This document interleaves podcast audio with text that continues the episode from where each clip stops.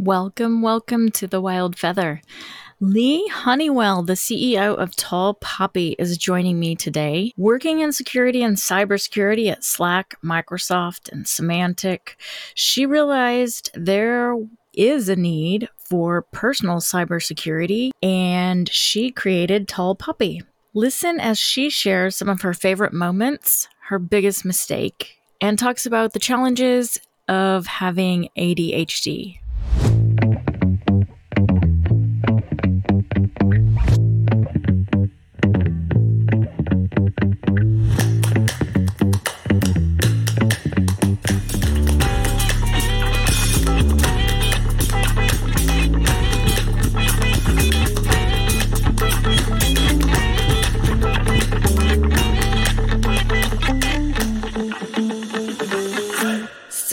Super excited to have Leigh Honeywell with us today.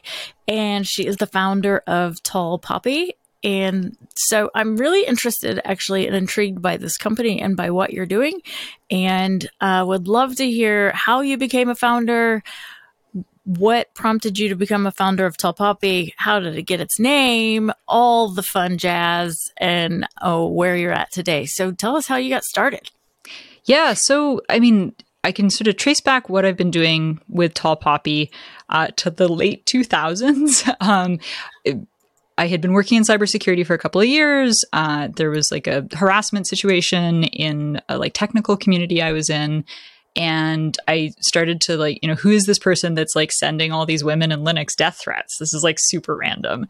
And started to like see if I could figure out who this person was and learned a little bit about how to do online investigations um, ended up like filing some reports with law enforcement and eventually like law enforcement visited this person's house and he stopped sending death threats to people in that community. Ah, interesting. Um, so that was like late 2000s, early 2010s. And um, over the sort of subsequent years, I um, worked one on one with a number of people who were facing really high profile online harassment situations, ranging from death threats to account hacking, um, doxing, which is a term for the non-consensual release of personal information. You know, people posting your home addresses and being like, "Go mm. get mad at Brooke, send her pizzas, and you know, show up at her house and right. put a bag of dog poop on her house, or whatever." All the sort of like nasty things that takes the internet harassment into happen, a yeah, yeah. um, so I've been doing this for a couple of years, sort of evenings and weekends. I had a traditional cybersecurity day job. I was,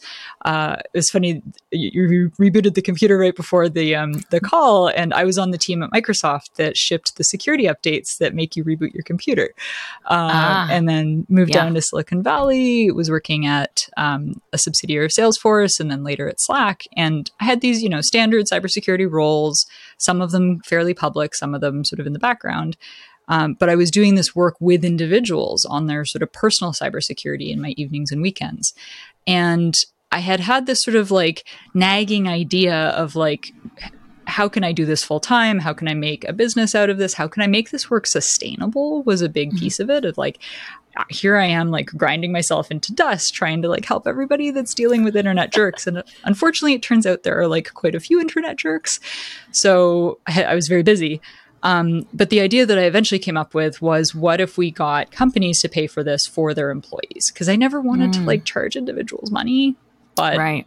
there's this aligned incentives um, in terms of like companies who have very public employees. How do we keep them safe? Well, that's what we do. Yeah. So you so, go to the companies and then mm-hmm. protect mm-hmm. their high, high profile visual people. Yeah. So folks that are, you know, whether it's the sort of the person from the company that goes on CNN talking about mm-hmm. the business ecosystem, blah, blah, blah, whatever, yeah. or somebody who's making policy decisions and is like the face of a policy decision. Um, in some cases, it's, it's, it's not a person who's public, but there's some interaction with the public. Um, mm-hmm. We I worked with one financial services company where they had banned somebody from their platform because they were like obviously doing like fraud of some kind and the person like flipped out and was stalking one of the executives and mm. it's like hey you know at some point there's this sort of interaction with the public that happens at a really high scale and some fraction of a percentage of people are going to like flip out so that's yeah. where we sort of work on like how do you protect people from these you know, we think about harassment often uh, in the early days of talking about the company. I would often ha- go into these conversations with like investors or whatever, and they'd be like, "Well, so how do you, you know, do you monitor people's Slack messages?" And I was like, "No, we're not dealing with like employees harassing each other. We're dealing mm-hmm. with the the the threats coming from outside the, the house kind yeah, of thing." Yeah. Although every so often it would turn out that the, the, the threat coming from outside the house was actually like Bob in accounting who was like really mad at somebody and sending like anonymous threats. It's just like, oh, people are messy. People are really it's a lot yeah. of a lot of stuff. So Yeah. That's Yeah. Yeah. I'm it makes me think of schools. Um and how yep. many kids are getting caught by just posting. They actually go to the school, but they're posting stuff on social media. You know what I mean? Um, but yeah, interesting. So, do you normally work? It sounds like you work with larger companies. We have a we have a range of customers from little teeny tiny nonprofits all the way up to like uh, sort of FANG companies, like the the big tech companies. Um, a couple of those are our customers, and um, it, sometimes it's a deployment across an entire organization, particularly if the organization does work that is sensitive in some way. Um, and sometimes we work within a specific team or a specific like set of folks. Um, we have we have two big ways of primary ways of working. We have a software product um, that's a, a, security awareness training tool focused on personal security. So it teaches people how to protect their information online, how to protect their online accounts, all of the sort of you know. I'm sure you've done the like uh, don't click on the phishing email kind of mm-hmm. security training. Mm-hmm. It's like that, except it's focused on your personal accounts. Mm. So I, you know, I trust that these companies have their act together in terms of the corporate infrastructure, but you know, none of us emerged from the womb knowing how to use two-factor authentication on our personal email accounts. So that's really what we focus on is that sort of personal education around cybersecurity. Yeah. Well, um, I have um, a I have a question for you that's not really related, well, kind of, but it's a personal question. So I recently um, have been getting these emails because I have like a tracker on something or other and like my information is on got on the dark web but i haven't quite figured out what i'm supposed to do about it. Like i've been notified. I'm like that's not good but how do i fix it? And then i was part of like two company breaches recently but it's great that you're notifying me of this but how do, do I fix it? it? And they're like, change your passwords. I'm like, well, holy smokes.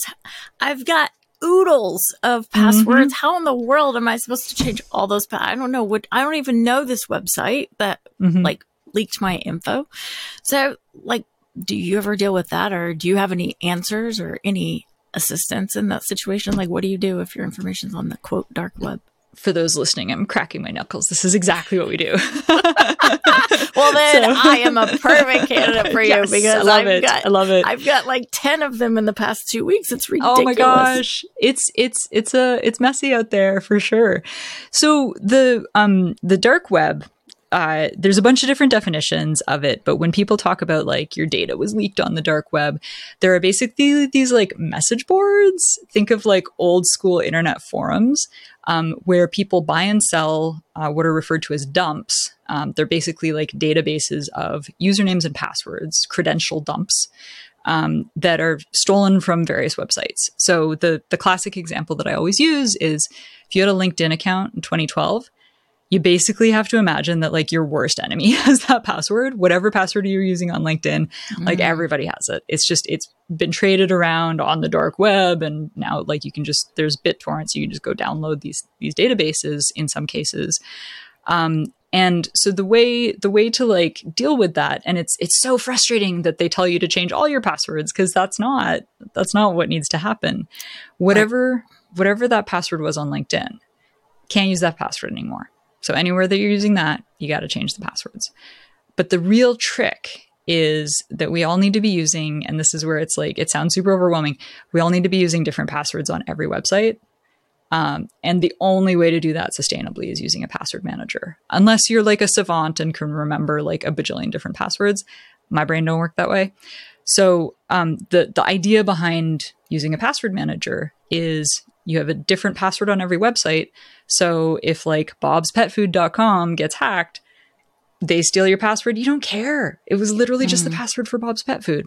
Who cares? Right? Okay, so, so I need to go through and Ugh. password managers. it's super annoying, I know. But the thing is, it's like once you start, once you get in the habit of using a good password manager, it makes your life so much easier because okay. you just you, you know that you have these credentials stored securely that like they're all unique to the different sites and services you use and you don't have to remember them because they all just like live in this secure store um, right the only challenge is if you're logging in from your phone and you establish it on your desktop or vice versa. I find that to be the good password managers will actually sync between the two. They that's will? like okay. Big, so what's a good password manager? The two that we recommend, um, one is called One Password, like the number one and then the word password. The second one is called Bitwarden. Um, Bitwarden has a free option. One Password is like I don't know, forty bucks a year, something like that. Um, worth every penny. Bitwarden, W A R D E N and it's it's the blue one or the silver one. and the other one was one one password. Okay. Totally guess I'm going to get that done soon. and it's a little imagine. like it's a little annoying to set it up at first. Um, and people are often like, should I do all of these at the same time? you can just start with the sort of most security sensitive things your online banking, your social media, the things that you'd be like super annoyed if they got taken over. And then just as you're going about your day, start changing passwords like as you log into sites for the first time in a while. Mm, okay. Yeah. Interesting. Okay, good. I'm glad I. But then, what do I do about like these websites that I've never been on? Like one of them was like fishing something. I'm like, I don't even know what this is. So I think the the fundamental thing, if it's not like a site you recognize, there there often isn't really much to do. Um, okay. One of the things that we see a lot of in the sort of like notifications that people get through their like credit monitoring or whatever, mm-hmm. um, they these monitoring services they sort of aggregate a lot of different sources of of hacked data, um, mm-hmm. and without the sort of context it, it can be hard to like suss out like what is the actual affected data.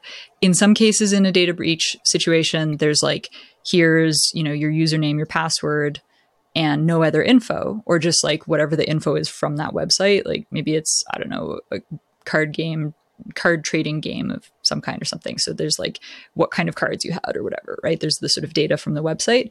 In mm-hmm. other cases, it's like your order history or your address, like more sensitive data.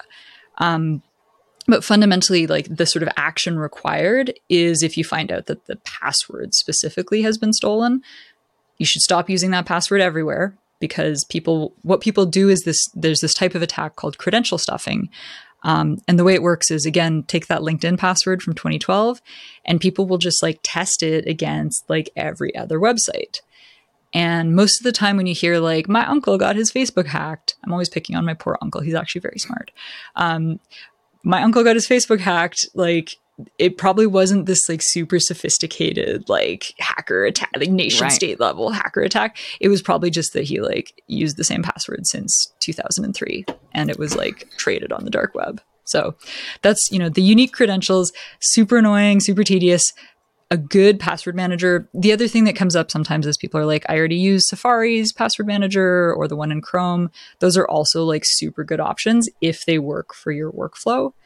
But if you're starting from scratch to be able to like sync between your phone and your um, and your computer, super recommend Bitwarden or One Password.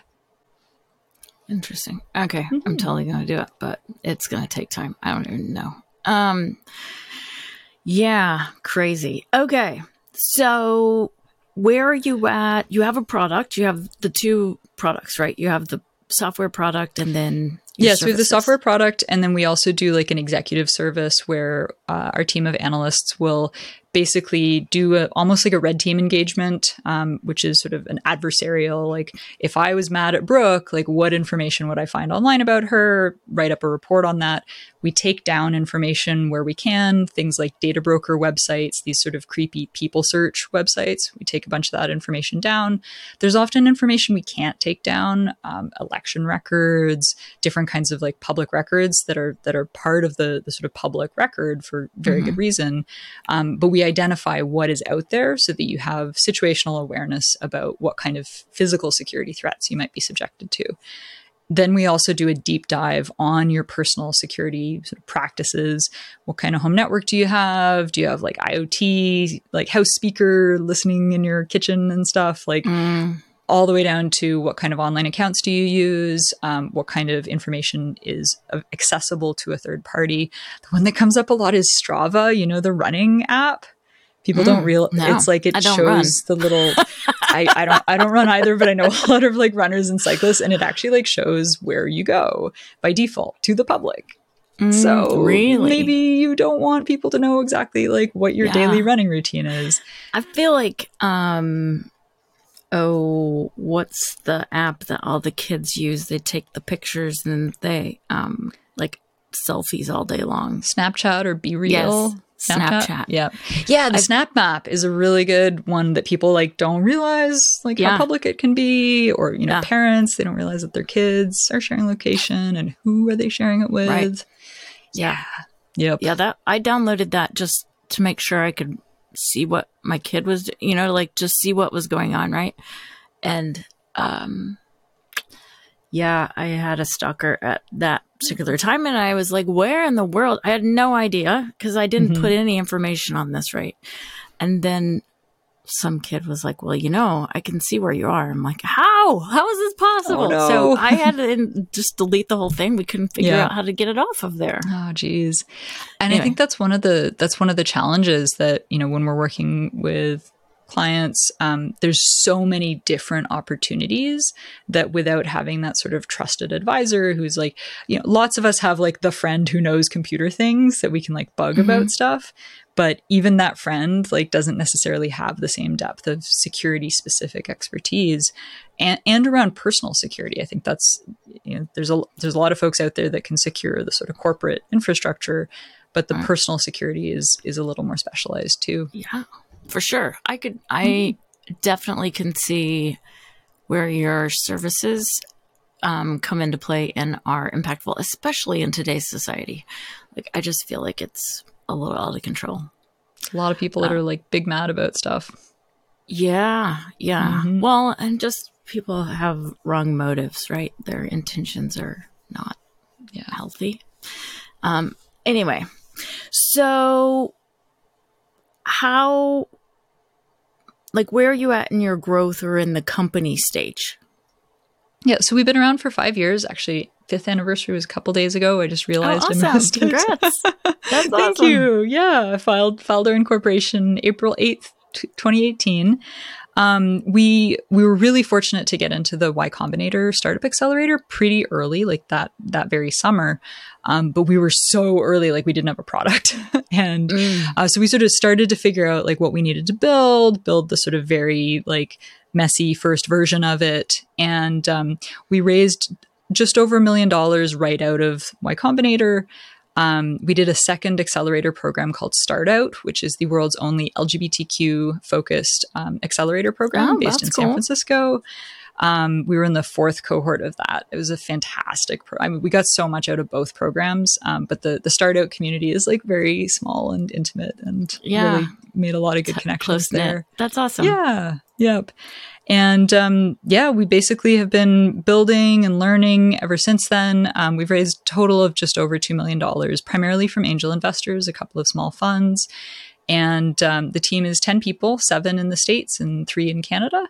And I'm up in Canada these days. I moved home during the pandemic. I was living in the States at the start and uh, was just like, I miss, I miss my family and Yeah. there's, there's a quarantine at the border. Let's just go home for the winter. And then the winter turned into the rest of the pandemic, and it's been good to be home. Yeah, that's a good place to be, right? Yeah. Interesting. So, what were the differences between the Y Combinator and Start Out? Like, because I feel like accelerators all have different, uh, well, they all have different approaches, but they also, I think, feed you different ways or have Absolutely. different mm, intentions or focuses, shall we say. So, what would you say are the biggest differences between those two? So when I did Y Combinator, it was 150 companies in the cohort. They ballooned up to 450 at one point, but I think it's back down to about 200 this cohort. Um, it, so it was a much, it was a very big program. Um, you have incredible access to a network of experienced founders, advisors, investors. All of the sort of network access is really unparalleled. Um, the demographics were were very different from start out. Um, there was in my cohort, I want to say 25% of companies had at least one woman founder, but of the mm. sort of total number of people, the of the total number of people, um, I think it was probably closer to like 15 to 20% were women because there were lots of companies that had like four founders of whom one was a woman. Um, so, you know, very like it definitely was a, it, was diverse in some ways and like much less diverse in other ways. Um, and then the, the curriculum that you go through, uh, has has really been fine tuned over the years. Um, I think one of the I, I, love that they make the startup school curriculum, which is basically the same as the YC curriculum, just available to the public. I think it's an incredible resource. Um, and so that was, you know, it was a fantastic experience. I learned a lot from it. It, I definitely was like, I, I am noticing that I am a woman in this space, kind of thing. Like it was right, felt right. a little, little outside. Even though I, in the time that I was there, there was nothing that was like an incident of bias kind of thing, but it was still just like you just noticed it. Right. So start out there's five companies of them three had women founders um, and the sort of like overall experience. It was a six month program. Um, the one of the things that's cool about start out is that they don't take equity.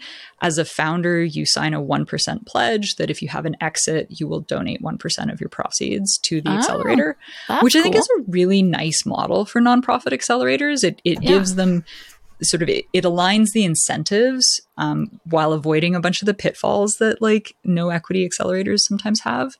Mm-hmm. Um, I feel like we could have a whole like hour long conversation about accelerators. I have many opinions about this, but yeah. the thing that I the thing that I loved about Start Out, we were the last batch that uh, I guess there was a fall 2019 batch that was in person and then obviously they went virtual in 2020 with the pandemic but you know we had this shared office space we were physically present with our with our batchmates mm-hmm. Um, mm-hmm. that was wonderful the sort of mentoring and curriculum was f- fantastic um, and really that like focused attention and, and focused peer group um, the the sort of meta thing that I really think is is powerful about accelerator experiences, regardless of what the program is, is that sense of like moving with your your peers through mm-hmm. the like founder journey. Because I think there's you know people, it's sort of a cliche that it's like lonely, but it like genuinely it is. really is, yeah. And having that group of folks that you're like, and now we're fixing our pitch deck and now we're focusing on sales and right. now we're prepping for demo day and now we're going to do demo day and now we're fundraising together. Like that that's really really powerful having that like hey i'm experiencing this. Like is that weird? And somebody's like yeah that's super weird versus like oh yeah i totally felt that too right, right. having that level set is so so so powerful. Yeah. oh i can imagine. Just bouncing ideas off of each other and brainstorming and having them along for the ride for sure. I think, I mean, that's the reason why I started the Wild Feather because the founder life is so lonely and you feel like you're all alone trying to create something. You have no idea what you're doing, right? So having people in your corner is great. Yeah, so that is cool. I know accelerators.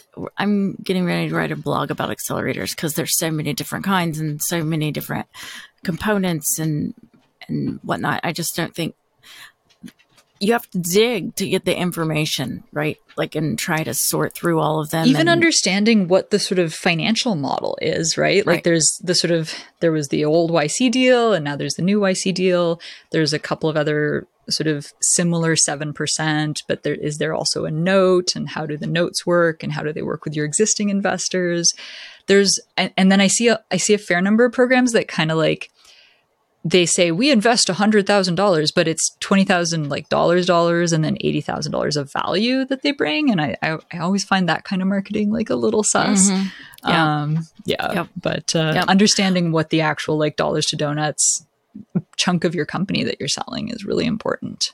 Right.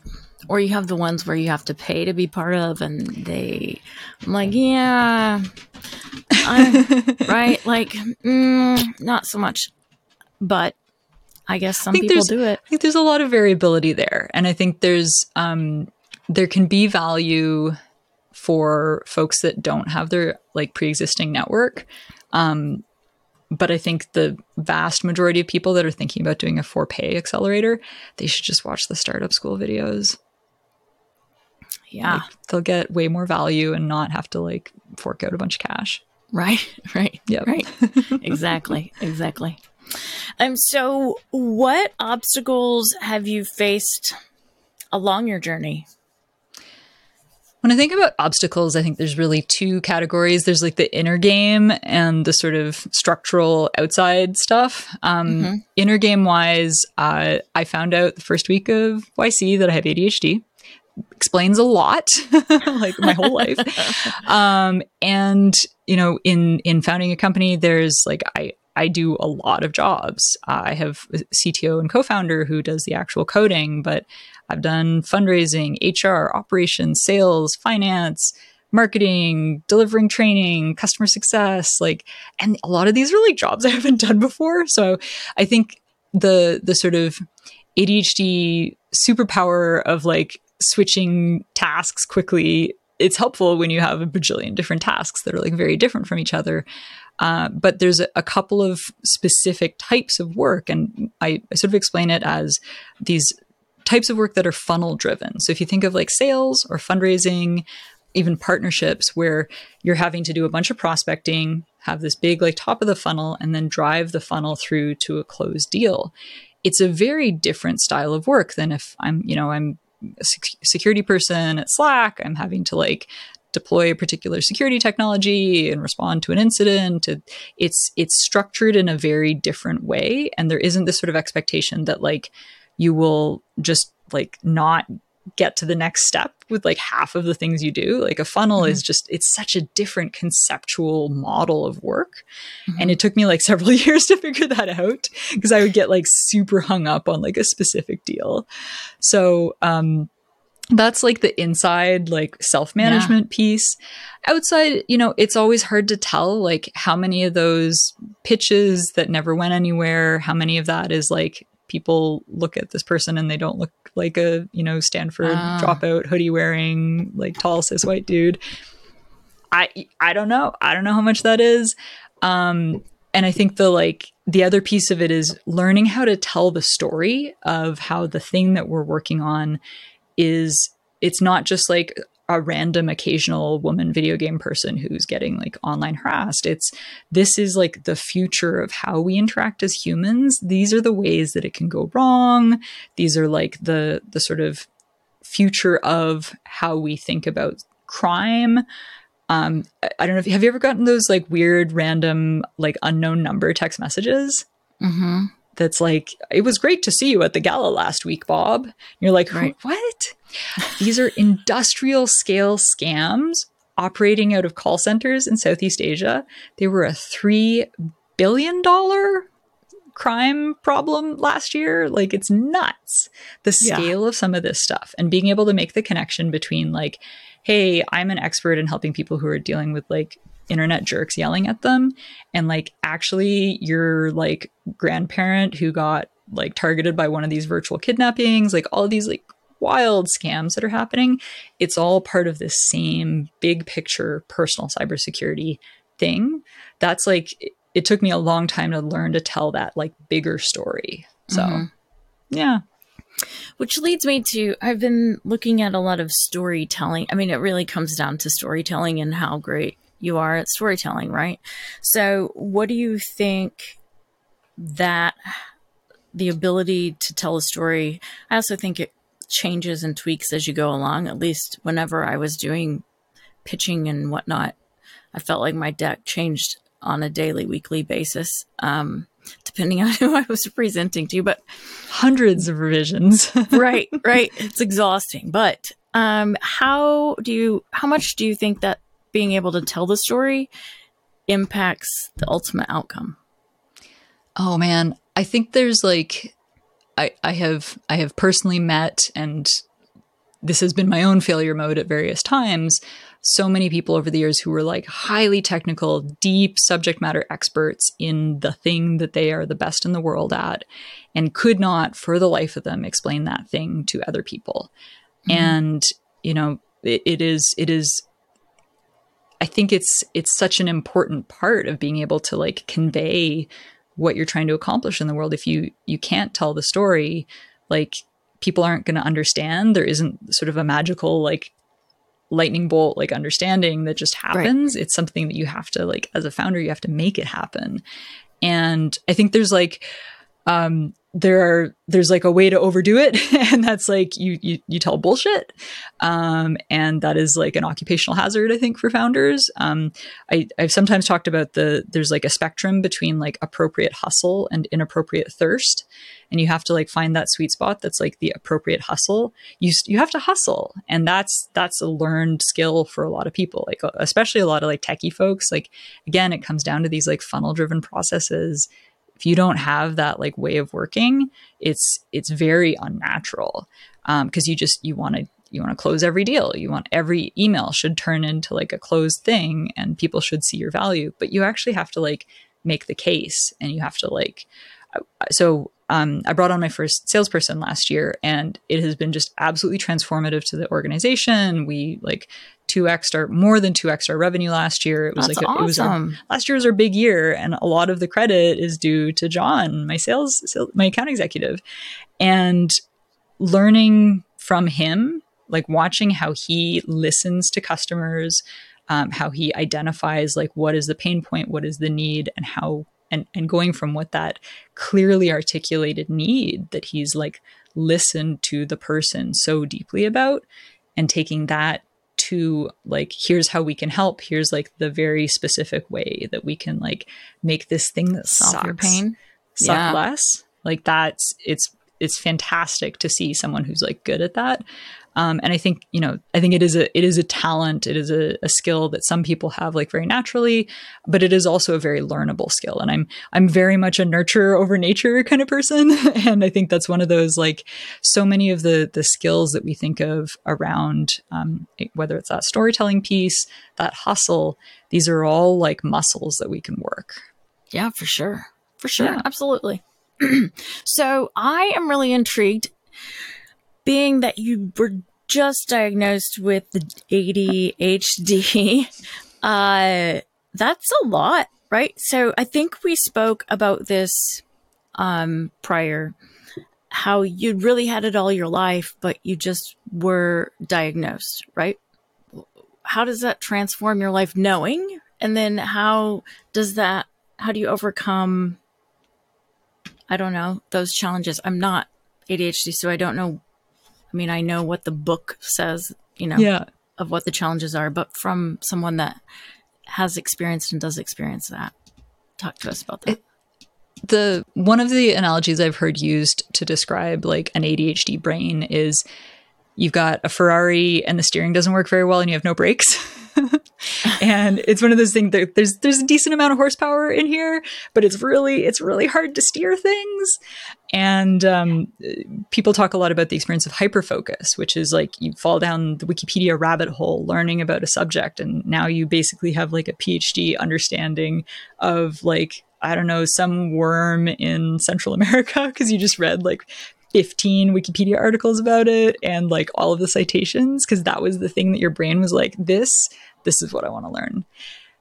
And then you like have to do an extension on your taxes because you just like, you cannot wrestle your brain into doing the thing that you need to do. Mm. It's super, super frustrating. The, the classic thing that like everyone who gets diagnosed as AD- with ADHD as an adult, the classic experience is being told that you're not living up to your potential in school and it's one of those like at this point, when I hear that experience from an adult in a conversation, like, buddy, you got to go talk to a doctor about ADHD because like that's that's that's how our brains work. So the big like things that I have learned and figured out, and things that I have like tools in my toolbox. Um, ADHD uh, and, and, sort of thinking back to like how this shaped me and my experience, I was misdiagnosed for most of my 20s with a sleep disorder. Mm. University, I like was theoretically pretty smart, but I just like I could not stay awake in class for the life of me. Um, so there was this whole adventure of trying to get you know figure out what was going on, and my campus doctor was like, "Well, you basically you have ADHD or you have a sleep disorder, and it's faster to get a sleep study in Ontario right now, so let's do that first. Wow. Yeah, it was okay. nuts. That like one conversation, life could have gone in a very different direction, but instead we had this like 10 year detour through quick like fix, medication that helped so a quick. little bit, but not that much. Right. So yeah. Did it help your sleep? Um, so I I sleep like a champion. I am so good at sleeping. I fell asleep in front of the speakers at a rave once. I can no sleep on any airplane. I am like a champion ah, sleeper. The the problem is I'm too good at sleeping. I would fall asleep mm. in class and then I couldn't pass my classes. So that turns out that was ADHD. Like fairly common sort of failure mode. So get the diagnosis in 2018 first week of Y Combinator, and the the couple of tactics in the toolbox. Um, medication. Uh, there's a clinician named Dr. Russell Barkley, who's one of like the OG experts on ADHD, and I listened to a podcast with him recently. Ninety percent of people um, who have ADHD, maybe it's eighty percent. I think is eighty percent of people with ADHD benefit in some way from the first line stimulant medication that we've all heard of, Ritalin and Adderall. Um, 50% of people with ADHD are completely quote unquote normalized, which is like they are clinically normal on medication, which is, you know, if you think about like diabetes drugs or like mm-hmm. glasses, like this is this medication is so effective for this absolutely like devastating neurological disorder. Um, and I'm like, I'm gonna have to try and not get like too mad about the whole shortage thing in the states right now because I see so many of my peers that have ADHD like oh yeah struggling to keep jobs. Like it is it is rough right now for what, folks with what ADHD. What is the reasoning the behind the shortage? I don't know, oh, but I know somebody real, who's directly affected. Yeah. He went like two months without anything. Yeah, it's super rough. Um, so the I'm probably going to get this wrong, so definitely fact check me. But um, I believe it's the um, the DEA controls how much of the precursor ingredients are distributed to the manufacturers so that they can make ADHD medication. Mm. They have restricted the, somebody decided that there was being too much Adderall prescribed during the pandemic.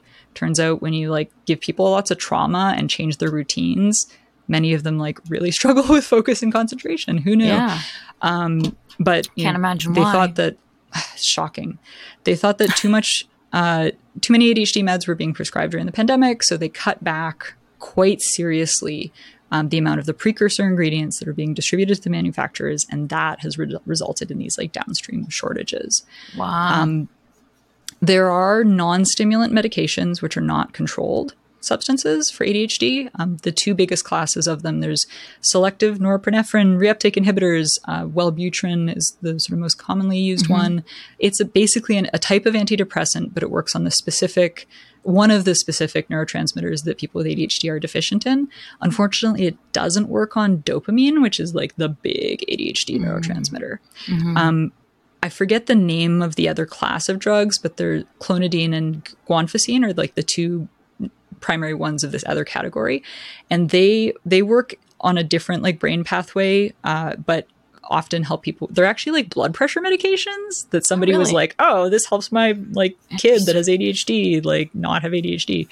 Um, so it's a really interesting like. So I take a stimulant and I also take one of those medications, um, and basically like the stimulant helps the steering, and the um, second medication helps with the like there's a lot of especially when you are diagnosed as an adult there's a lot of like bad coping habits and negative self-talk and other sort of like mm. just brain weasels that you're like Leigh why didn't you get that d- damn email out mm. right that sort of yeah. internal self-talk um, yeah. the second medication the non-stimulant really really helps me with that um, helps and get rid of that was, little guy on your shoulder all the time the little like angry voice on your shoulder telling you you suck that you've gained from That's years no of like actually kind of sucking awful. right? Like, and you dealt yeah. with this all your life up until yeah, pretty much, like pretty five much. years ago. Wow, yep. incredible. Yeah, so a few bad so, habits to work work my way out of, but yeah, but you there. must feel amazing now. I, I do. I, it's it's honestly like you know people talk about going on antidepressants as like the clouds open up and like they can see the sun again. Mm-hmm. It's kind of like that, except like that. getting shit done. You know? Yeah. The I other think two it'd be very really... challenging to do a startup. I, you know, it's funny when I think about like had I known how many of the challenges of running a startup were like specifically like ADHD kryptonite, I, I probably would have tried to like figure out my brain a little bit better first. Um, mm-hmm. Would it change the order of operations there a little bit? Maybe stuck with having like a regular job for a little while, but mm. you know, no regrets, right? Like I, yeah. I have learned so much about how my brain works and I've learned like other coping tactics aside from, you know, medication is essential, I think, for treating ADHD for the vast majority of people. Um, but it's super corny, like exercising every day. It really, like, it makes a big difference. Um, and I did not understand meditation. like I was like, you want me to sit still and like not think? what? That's not, that's actually like physiologically impossible for me. Um, once I started taking medication, I, meditation became a real important part of my like self-care practice and it, again it's that that muscle but my like concentration muscle was so atrophied because of the ADHD yeah. that I couldn't like bootstrap myself oh, into oh, sure. the, yeah. the, focus of meditation. So, yeah. yeah. That's super cool. Well, I'm excited for you that you, you. Uh, have discovered this information and you've found um, some solutions that uh, mm-hmm. help you get along. So, what has been your favorite part of your journey of being a founder and building this company? I think the, and it's funny because it comes back to that ADHD question of like, what do you do when you have like 100% autonomy over your working day, over who you work with, all of these things? And obviously, that some of those axes of autonomy reduce as you take on investor capital, as you like hire people. But I, I feel so lucky to have gotten to build this like incredible team of people who are like better than me at everything that they do. And like if you can if you can own that sort of like ego thing of like mm-hmm. I'm definitely going to hire somebody that's so much better than me at like every part of my job, it's fantastic. That's awesome. I love it. I love it. What would you say the trick is in hiring good people then? I think the like key sort of personality thing in an early stage employee. Um, I, I describe it as low ego and high resourcefulness. Um, so if you're playing like Dungeons and Dragons, it's like initiative is really high, but it's basically like, I don't care what needs to get done. I'm just going to get it done. That's that sort of attitude. Whereas I think, especially like folks that have worked at big companies for a really long time, there's like there can be and I you know I worked on Microsoft like I've been at a big company right there can be a like not my department kind of thing that when oh, you're yeah. when you're a super small team mm-hmm. it's got to get done and if somebody doesn't do it like the CEO is going to end up doing it and you probably would rather have the CEO like fundraising or doing partnerships or like high high like uh, leverage stuff rather mm-hmm. than dealing with like some the thing that one of the wildest things this is so specific but like so we're a remote company. We have company we have employees in uh, five different states currently and soon to be a sixth um, the overhead involved of like all of those different like state registrations is wild. Oh. I like no, totally I understand why people become libertarians, even though I'm very much not. I just like I get it now. Super frustrating. Government should work yes. way better than it does. yes, yes, yes. It makes yeah. your head spin. Oh, yep. do you have anyone in California? I do, yes. My co founder and CTO, Erica, she is Canadian. Uh, well, she's a dual citizen now, but she uh, she's down in San Francisco. We've got an analyst in San Francisco, and one of oh. our San Francisco folks just moved to the East Coast. So I yeah. find those laws to be extra special. They um, definitely um, there's a bunch of layers. San Francisco yes. in particular has a whole bunch of other like extra hoops you have to jump through thankfully they were like where I started, so I learned that first. Everything else was easy compared to that. yeah. Yep. Yes, extra special. so uh how did you get your name, by the way? How did you name it? Oh, that's a great question. So um there's a phrase in Commonwealth countries, so think England, Can- Canada, Australia, New Zealand, the other four of the Five Eyes, if you think of the Five Eyes yeah, intel sharing yeah. fact, um, that's tall poppy syndrome. And it's this sort of cultural thing where people like stick their heads up and people don't like culturally that some folks stick their heads up above their station as the sort of like snobby thing that people say. Um, so we we protect the tall poppies. We protect the folks that Ah, like stick I their like heads, heads up, That's like try to great. do big things. Oh, I love that. Uh, yeah. That's super cool. So, what are what's one mistake you've made, and what'd you learn from it?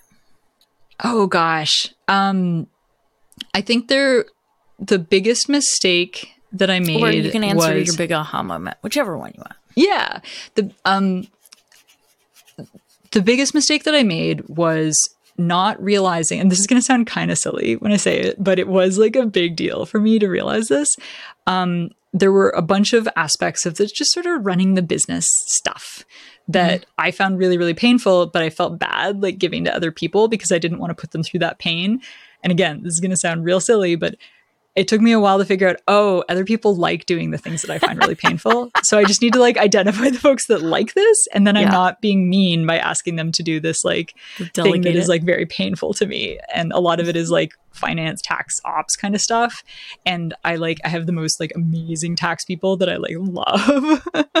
That's awesome. and so finding those folks that like love doing the thing that you find like excruciating super super important Yes, and I think to back that up is the amount of time that we spend on those items that we don't like.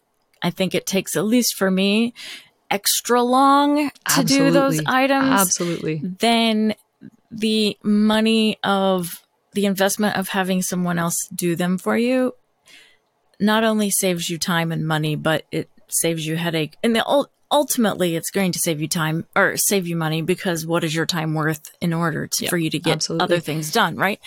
I think sometimes as a startup founder, you don't want to spend the money to like offload, so you're trying to do everything yourself. But if you can just bite off a little bit to to delegate some of those things, I think you'll be in a much better place. I don't know. That's from my experience. It that's very much my experience too. And i think we talk a lot in startup land about the sort of runway you know how many months of runway do you have? How many dollars in the bank? Like what's your burn? This sort of Right. mechanical financial runway.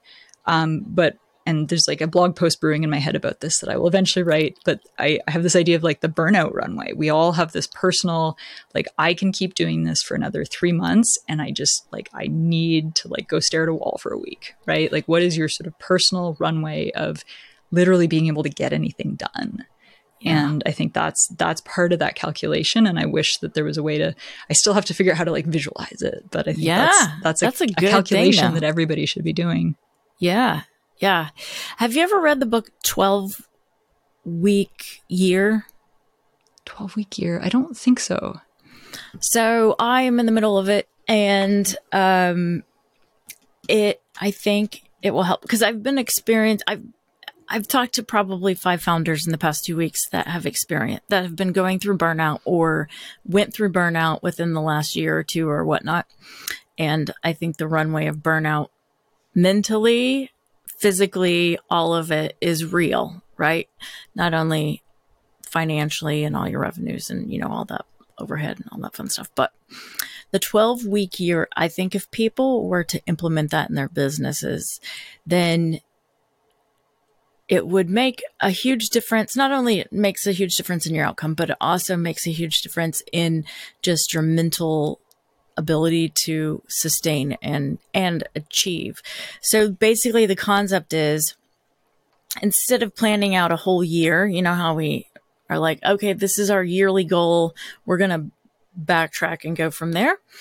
It you break it out into 12 week chunks and at the end of 12 weeks so you get your goal for 12 weeks then you back your plan up then you go like what you need to do daily you get your team together blah blah blah blah typically if you stick with it even on the days you don't feel like it if you stick with it then you can execute by that 12th week. Then you take a week off. And that week off you can either go on vacation or you don't do any you just whatever you want to do right? And then you start another 12 weeks after the week. It- you, two weeks if you need two weeks one or two weeks right? So if you break it down into it's kind of like the way i don't know i do business Uh, I do my scheduling. Like I have to break it down in Mhm. chunks or else I have to compartmentalize or else it's just too overwhelming and I can't get anything done. But the concept can work personally and it can work business wise. And I think if we were to implement that, our burnout, men- our mental burnout for everyone and health burnout would be much smaller. I don't know. That's really interesting. I, I so I'm not familiar with that specific system. It, it does make me think a little bit of the sort of quarterly OKR cycle. Um, we use OKRs. Uh, I think they were in. I forget what they were invented, but they were popularized by Google for sure. Um, it's objectives and key results. So you think of what is what's the big goal we want to we want to hit. What are the specific metrics around that goal, and then sort of rationalizing everything that you do to those objectives and key results. Um, I think the the other thing that comes to mind is like I, I I went on a deep dive. This is again ADHD hyperfocus. Went on a deep dive around all these like business operating system kind of things. There's scaling up. There's EOS. And the thing that I the conclusion that I came away and why we ended up like sticking with OKRs is whatever the system you pick, implementing it in like a disciplined and rigorous way. Like that's that's the thing that makes you successful rather than like the specific like implementation one. The Mhm. the one other book that this reminds me of, I read a zillion years ago. The author was a speaker at a conference I was at. 168 hours, you have more time than you think by Lauren Vanderkam. Mm. Fantastic book about Mm. how we organize our days and our weeks um, on sort of a smaller level than that 12 week cycle. Um, Mhm. But I suspect that you might enjoy it as well. So. Yeah, yeah. I like Yeah. the book, The One Thing, too. Like, just I read that love last year. It was so good. Oh my Yeah, god! I had yeah. I had a sticker. I had a sticky note on my on my monitor for months. It's a game said, changer, the one-" though. Like, it's a great. It, like he just says the one thing a hundred times in the book, and you're like, oh yeah, that's the one thing. I got to do just it. get one it's thing great. done, right? You get it. You get it. That's funny. yep. So, how are you f- about asking for help? Are you Oh gosh, good? gosh, uh, comes and goes. it's definitely like I feel like it never gets easier, and it's just a function of I have to keep reminding myself to do it. But I never regret it when I do it. So that's Yeah. the the thing I sort of come back to every time. And and some of this is that same like with the meditation and the like. I- I do a lot of this is cheesy, but I, I do the loving kindness meditation where you're Mm. like wishing well for people in the world and for Yeah. yourself and your loved ones. And uh, I'm a big fan of Kristin Neff's work on self compassion from the more sort of clinical Oh, psychology yeah, aspect. yeah, yeah. Yep. But I think the asking for help is all part of that same thing of Mhm. like you gotta you gotta say the thing, you gotta ask for the help, you gotta like put the kindness out into the world that you have within you, but also like ask for it back from the people in your circles. Hmm I think Yeah.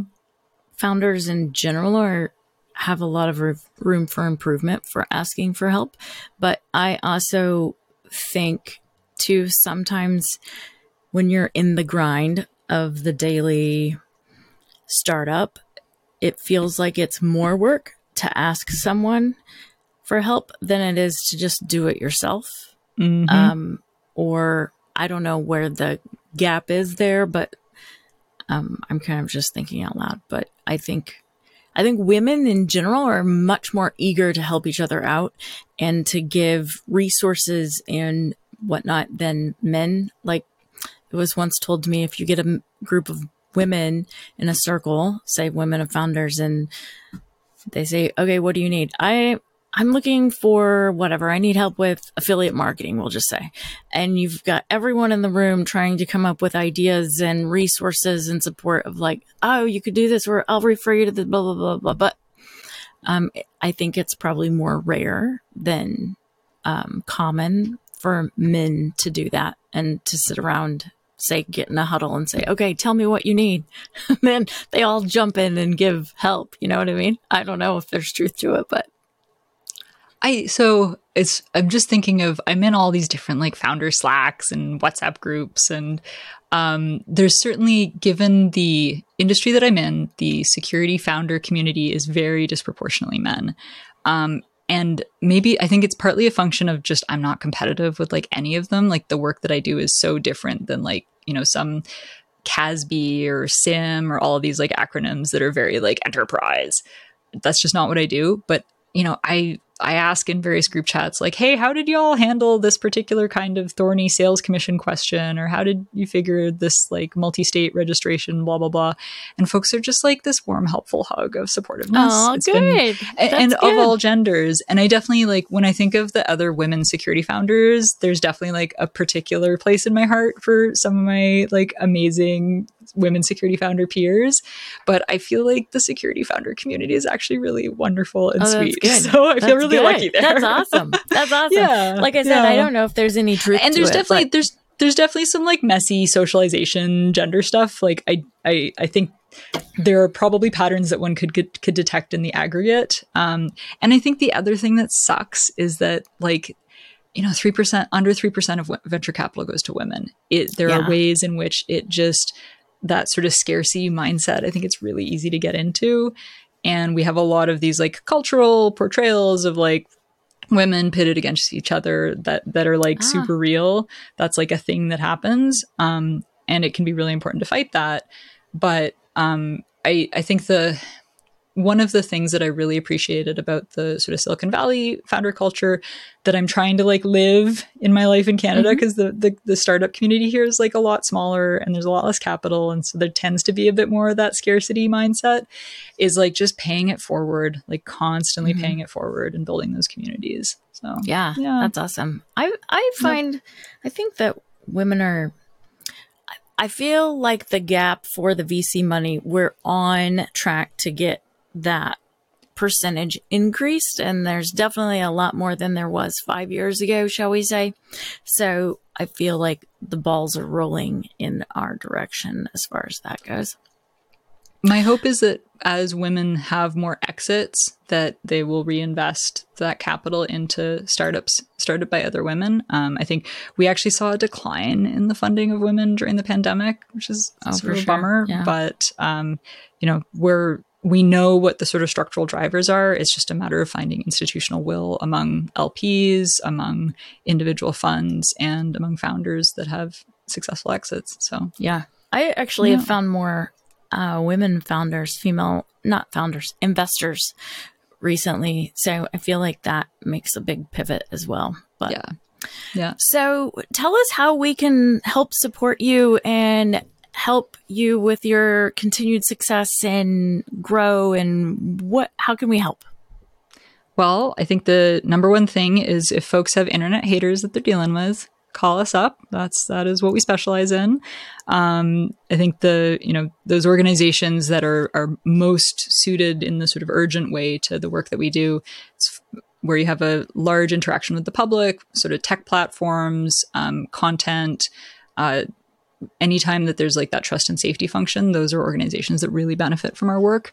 Um, there's a couple of like inflection points where people become more public or well known.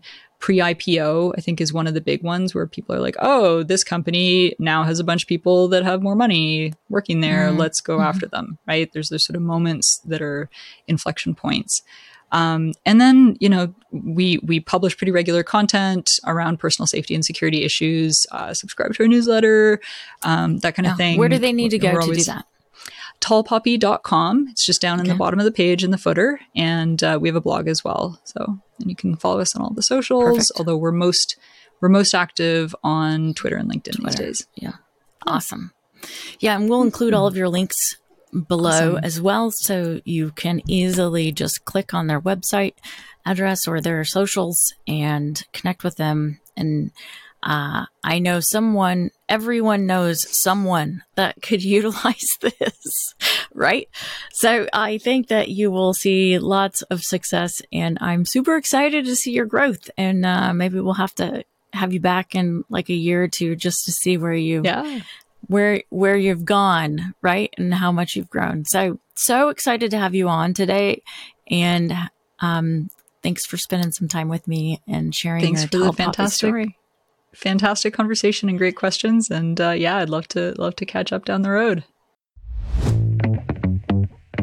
If you enjoy listening to our podcast, subscribe to our channel, The Wild Feather. If you want to learn more about our guests or their products and companies, you can visit our website at thewildfeatherpodcast.com. While you're there, you can sign up for our newsletter to receive info on our upcoming episodes. Follow us on social media to get the latest deets. We're on all of them, so pick your favorite and follow us. And if you're a founder and need funding or accelerator info or business resources, you can go to our website, thewildfeatherpodcast.com, and find some valuable information and resources there. No matter if you're a founder, you're an investor, or what your path is, just remember you were born with wings.